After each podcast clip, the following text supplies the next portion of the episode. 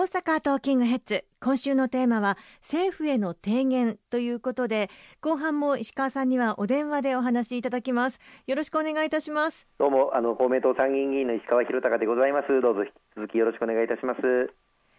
さああの前半で、まあ、公明党が骨太の方針などに関する提言を政府に手渡したというお話の中で、えー、5つの柱についてお話をいただきましたけれども後半まずはですね3つ目の柱である子育て関連のお話伺えたらというふうに思います。はいありがとうございます。実はあの報道等で一番注目されたのがこの子育て教育の部分となります。今やはり課題となっているのが子育てに関するさまざまな施策が省庁の縦割りでバラバラに各省がやっていると、うん、子どもに関する施策あるいは省庁というのはもう本当に多岐にわたるんですけれども、はい、まあ、典型的な例として、まあ、幼稚園は文科省、うん、保育園は厚労省あるいは内閣府といったですね、それぞれ各省が別々にやっているということを縦割りを打破していく必要があるんではないかと、はい、子どもの幸せを最優先する、まあ、社会の実現に向けてすべての子どもの発達を保障するために年齢による切れ目とかあるいは省庁間の縦割りを廃止して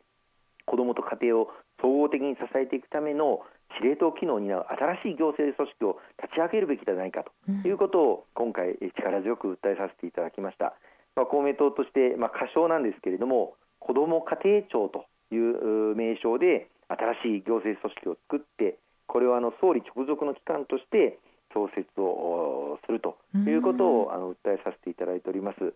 まあ、この新たな行政組織になっていただくあの例えば政策としては、はい、妊娠から出産あるいは就学前の幼児教育保育、まあ、これらを一体的に取り扱ったりとかですね、ええ、子どもの貧困児童虐待いじめ不登校、まあ、自殺障害疾病などなど、まあ、子どもに関するあの政策課題というのはたくさんあるんですけれども、はい、こうした、まあ、ライフステージに応じて切れ目ない対応を子どもを中心として行っていくそういった行政組織にしていく必要があるのではないかと。また合わせて教育と福祉の連携とかあるいは子どもの安心安全これを確保することとかまた子どもの状態のに関する、まあ、データベースを構築していくこととか、まあ、こういったこともあのこの新しい行政組織で行ってはどうかということを訴えさせていただいております。自民党さんも子ども庁というものを設置してはどうかということを別の観点から提案されておりまして、まあ、今後、この自民党と公明党の間の協議また政府との協議の中で骨太の方針にできる限り具体的に盛り込んでいきたいというふうに思っております。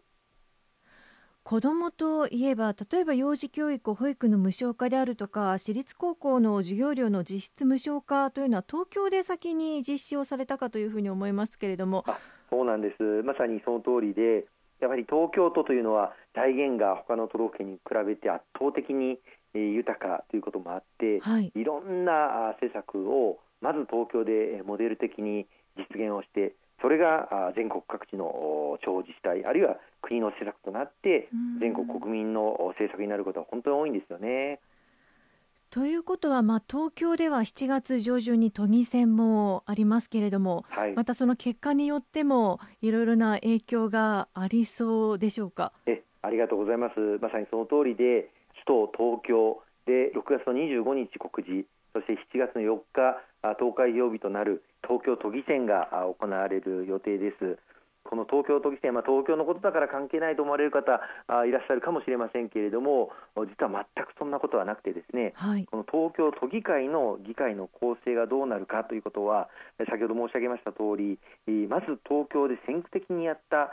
施策がその後全国に展開された例というのは本当にたくさんあります。例えば、うん、あ児童手当なんかもそうですし、はい、えー、私立高校の授業料の実質無償化。これもまず東京でやってその後大阪でやって今全国に広がりました。またそれ以外にも子どもたちの医療費助成制度。こういったものも東京が先駆的に行って今やもう全国どの自治体でも子どもたちの医療費助成制度を実現をしてそれぞれ拡充を図っていっているという中にあります。こうしたあの東京で先駆的に政策を実現をすることに取り組んでそして一つ一つ形にするために頑張っているのも実は私ども公明党の東京都議団でして先ほど言いました私立高校の授業料の実質無償化これの実現に一番汗をかいたのも公明党の東京都議団でしたしまたそれ以外にもこのコロナ禍でまあ、去年、国の施策で1人一律10万円の特別定額給付金が支給されましたけれども、はい、これはあの去年の4月27日までに生まれた子どもが対象になっていました、今回、東京都ではですね今年の1月1日以降生まれた赤ちゃんについても2年間10万円分の子育て支援サービスを提供するということが実現となりましてこれも公明党東京都議団が小池知事に要望したことが実現したものになっています。まあ、こうしたことを一つ一つ実現を図っていくその要となってまたキャスティングボートになっている公明党都議団今回行われる東京都議選に向けて全力で今準備に当たっているところでございますので、はい、どうかあの、えー、大阪の皆様関西の皆様も大きな関心を持っていただいてもし東京にご友人といらっしゃればあラジオで石川がこんなこと言ってたよっていう話もしていただけると大変ありがたいなと思いますね。注目すべきことですね。そうですね。まあ東京は何といっても日本の首都、外交、金融、経済そういった中枢機能が集まる極めて重要な場所です。この東京の政治があの安定するかどうかというのが日本の政治全体に大きな影響を及ぼすことは間違いありませんし、はい、えー、そして東京で実現をした施策が全国にその後拡充をしていくということは数多くあのございます。その意味でも今回の東京都議選私も公明党、本当にあのこのコロナ禍ですので大変厳しい情勢が続いているんですけれども、え全力で頑張っていきたいというふうに思っていますので、ぜひともよろしくお願いいたします。石川さん、今週もありがとうございました。どうも大変にありがとうございました。しっかり頑張ってまいりますので、どうぞよろしくお願いいたします。